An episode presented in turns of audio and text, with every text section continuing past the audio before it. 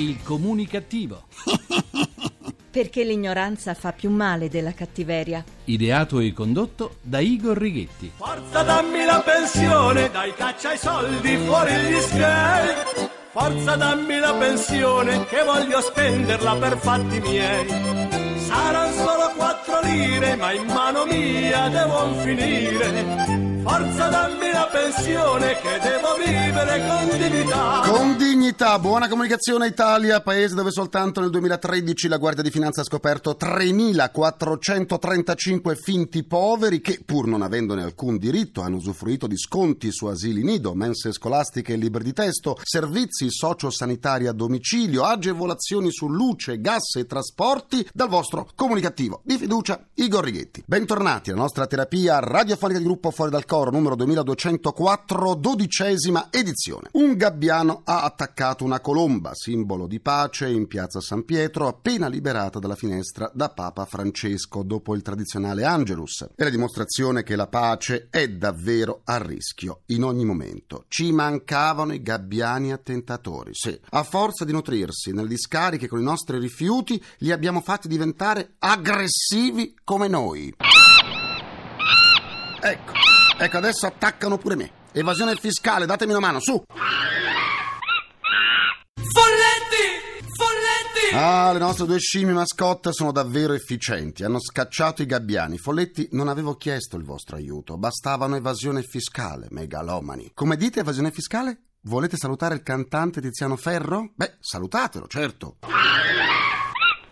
Ecco, l'hanno voluto salutare perché è stata confermata l'evasione fiscale, appunto, da parte di Tiziano Ferro per circa 3 milioni di euro. E dico 3 milioni di euro. La Commissione tributaria regionale ha infatti respinto il ricorso del cantante. Restano dunque valide le sentenze di primo grado che stabilivano come la residenza all'estero di Ferro fosse fittizia negli anni 2006, 2007 e 2008, periodo a cui si riferiscono le contestazioni del fisco. Ferro è stato condannato a pagare le spese processuali. Ferro sarà senz'altro molto ossidato adesso, eh? Noi lo abbiamo contattato. Tiziano, vuoi dire qualcosa su questa storia? Perdono, se quel che fatto è fatto io però chiedo.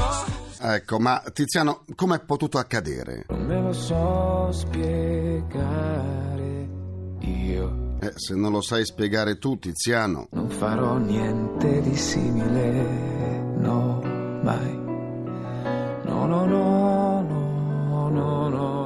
Abbiamo capito, Tiziano, ma la commissione regionale ha respinto il tuo ricorso. Sì, lo ammetto un po'. Tiziano, io sono un tuo grande fan, però devo ammettere che mi hai molto deluso. Che cosa mi consigli di fare ora? Stop, dimentica perché tutto il resto andrà da sé. Ah, ecco. Sì, cercherò di dimenticare questo brutto incidente di percorso, ma tu sai che l'Italia non sta messa bene a livello economico. Come ti senti ora? E mi sento come chi sa piangere ancora alla mia età. Tiziano, vuoi ringraziare qualcuno? Grazie a chi sa sempre perdonare sulla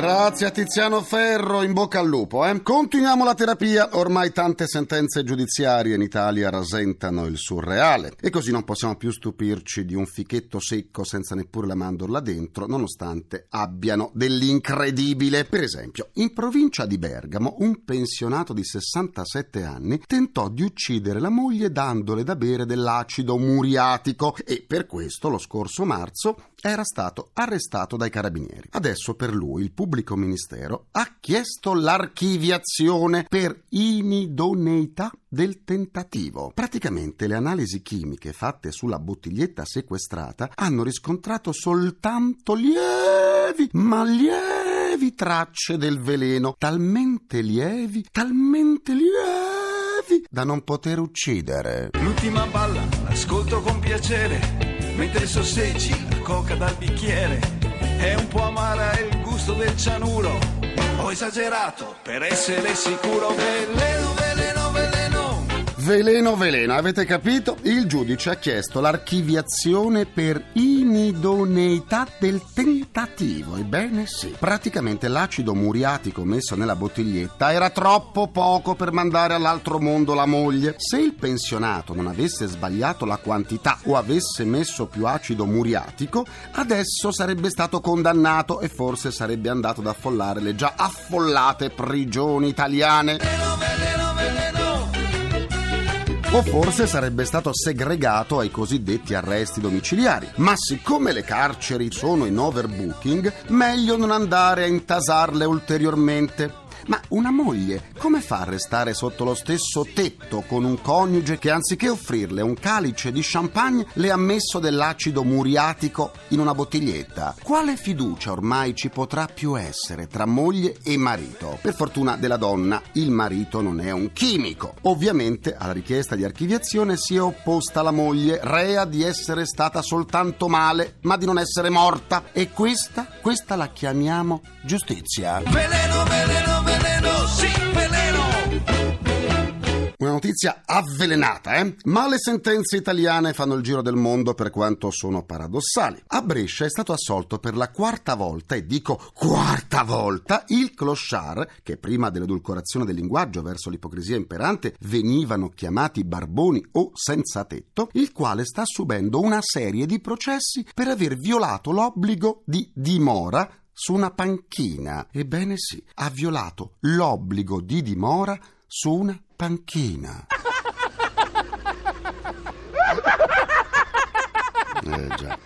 Ilario Bonazzoli, di 43 anni, era nell'aula del Tribunale di Brescia, dove è stato processato con rito abbreviato per un'altra evasione dalla panchina che risale al 2012. Pensate un po'. È stato assolto perché il fatto non sussiste. Ma chi ha dato la dimora su una panchina a quest'uomo? È sufficiente dover andare alla toilette per evadere da una panchina. Ma quanto ci costano in termini di tempo e di denaro tutti questi processi inutili? Quanto? E io pago! E io pago! E noi paghiamo tanto per cambiare. Continuiamo la terapia. Nonostante la crisi economica, il settore del turismo tiene. Le previsioni per il 2014 sono confortanti. Addirittura si prevede un forte rilancio per il turismo del lusso. La maggioranza dei tour operator, secondo il monitoraggio dell'ENIT, Agenzia Italiana del Turismo, è ottimista. I visitatori internazionali sono in aumento e l'Italia in Europa è la seconda meta scelta dopo la Spagna. A parere della Coldiretti, il nostro paese deterrebbe addirittura il record mondiale nel turismo enogastronomico. Il vero valore aggiunto delle vacanze made in Italy sarebbero le quasi 5.000 specialità alimentari presenti in tutta Italia. Il cibo, insomma, è in cima a ogni altro aspetto vacanziero. Batte la visita a mostre e musei, allo shopping e all'intrattenimento. Andiamo a parlarne con i nostri ospiti. Le nostre due mascotte evasione fiscale annunciano l'ingresso del sottosegretario al Ministero per i beni e le attività culturali con delega al turismo Simonetta Giordani. Buona comunicazione e bentornata al comunicativo. Buona comunicazione a tutti. E del presidente di Astoi, l'associazione di categoria dei tour operator italiani, Nardo Filippetti. Buona comunicazione. Buona comunicazione a tutti. Sottosegretario Giordani, l'offerta turistica internazionale dell'Italia è adeguata ai tempi? Ancora no, o meglio, possiamo fare davvero di molto meglio. Lo dimostra il fatto che siamo al quinto posto nella classifica dei paesi più visitati, pur avendo di gran lunga il più ampio patrimonio culturale e paesaggistico al mondo. Manchiamo di politiche turistiche unitarie, abbiamo un'offerta frammentata e scontiamo un grave ritardo digitale nei confronti dei nostri principali competitor, visto che oggi il turista sceglie la sua vacanza online attraverso i web e i social media, ma ci stiamo attrezzando. Presidente Filippetti, quali sono le tendenze del marketing turistico internazionale? Oggi c'è una domanda e un'offerta che corrono velocissime sul web. Diciamo che prima bisogna cercare di recepire la domanda, avvicinarsi a questa domanda e all'offerta, per poi, come si dice in gergo, push e quindi spingere offrendo un prodotto che risponda alle aspettative che si sono andate a creare e cercare di andare incontro a queste esigenze che abbiamo stimolato, che abbiamo creato. Sottosegretario Giordani, come coniugare il rilancio del turismo internazionale con i nuovi scenari dell'economia digitale? Beh, innanzitutto puntando su questo nostro portale sul sito italia.it che deve diventare un vero e proprio portale di ingresso virtuale nel nostro paese. Deve contenere un calendario unico degli eventi, un collegamento con social media e blog e un collegamento con tutti i portali regionali e poi anche con questo costituendo registro digitale delle imprese turistiche che sperimenteremo in occasione dell'Expo 2015 che consentirà agli operatori anche i più piccoli di presentarsi direttamente ai visitatori perché vogliamo spingere sulla disintermediazione. Filippetti, come migliorare l'offerta per attrarre i turisti verso l'Italia? Migliorare l'offerta al di là di quella che può essere la comunicazione, oggi come dicevamo prima il web e tante altre forme. Oggi vuol dire indurre qualcuno a muoversi da un posto per andare in un altro offrire un luogo dove dormire, luogo dove mangiare, ma soprattutto la cosa su cui da più tanto tempo e da più lungo tempo ribatto è quella di andare ad offrire qualcosa. Primo, come si diceva prima, di non farsi comprare, che è fondamentale, piuttosto che non vendere, quindi noi andare a proporre qualcosa, ma soprattutto ancora la ospitalità, che è quella che ha caratterizzato il nostro paese in anni oramai passati, degli anni 60 e 70, e che si è perso quel senso di ospitalità. Se noi riuscissimo a far sentire un ospite,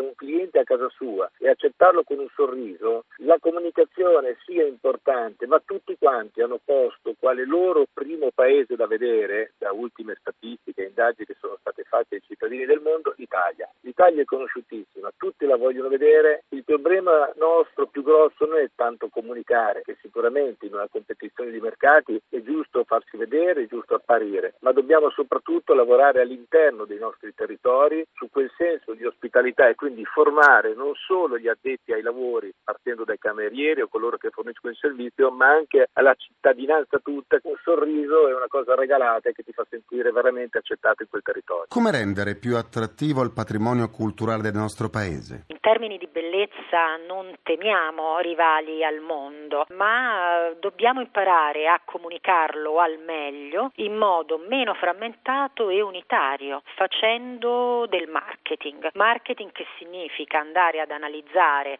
i segmenti a più alto potenziale, significa personalizzare in qualche modo le proposte per i diversi tipi di ospite che vengono nel nostro paese e significa anche arrivare a promuovere l'Italia più sommersa, l'Italia del patrimonio diffuso, l'Italia delle grandi eccellenze territoriali che passa per centri minori con grande patrimonio culturale e artistico, con eccellenze enogastronomiche, con grande artigianato e con eccellenza nel Made in Italy. Filippetti, trasformare la visita del turista internazionale in un'esperienza ricca di emozioni. Come? La gente cerca un'esperienza, vuole vivere un'esperienza nuova, vuole andare a cercare qualche cosa di nuovo, vuole vedere qualche cosa di nuovo per suscitare delle emozioni. Il Colosseo, per esempio, tanto per non parlare di uno dei monumenti storici più riconosciuti in Italia, è un qualche cosa che può spingere qualcuno ad andarlo a vedere, ad andarlo a visitare. Poi è come il parco gioco nei bimbi, come questi grandi centri di parchi giochi dove si fa la fotografia, una volta fatta la fotografia, ecco, poi si torna a casa. Quindi essere all'altezza dell'esperienza che qualcuno vuole vivere,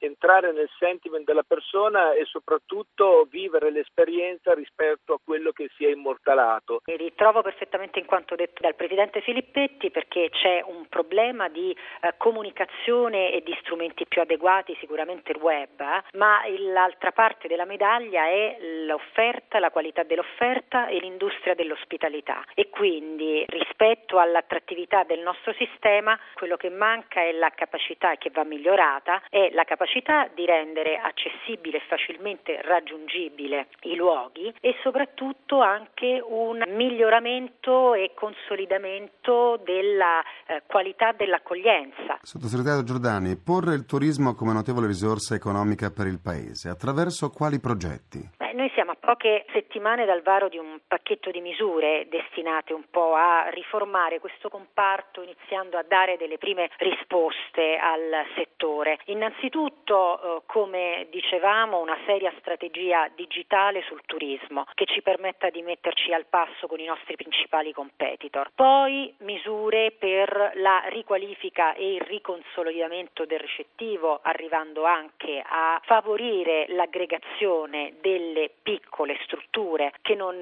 riescono diciamo, attualmente a stare sul mercato, favorendo l'ammodernamento e poi il ruolo che deve avere un'agenzia per la promozione del turismo riveduta e eh, corretta che deve trasformarsi nella direzione marketing, comunicazione e eh, immagine del paese. Grazie a Simonetta Giordani, sottosegretario del Ministero per i beni e le attività culturali con delega al turismo e al presidente di Astoi, l'associazione di categoria dei tour operator italiani Nardo Filippetti e buona comunicazione. Buona comunicazione. Grazie, buona comunicazione a tutti. Io vivo in vacanza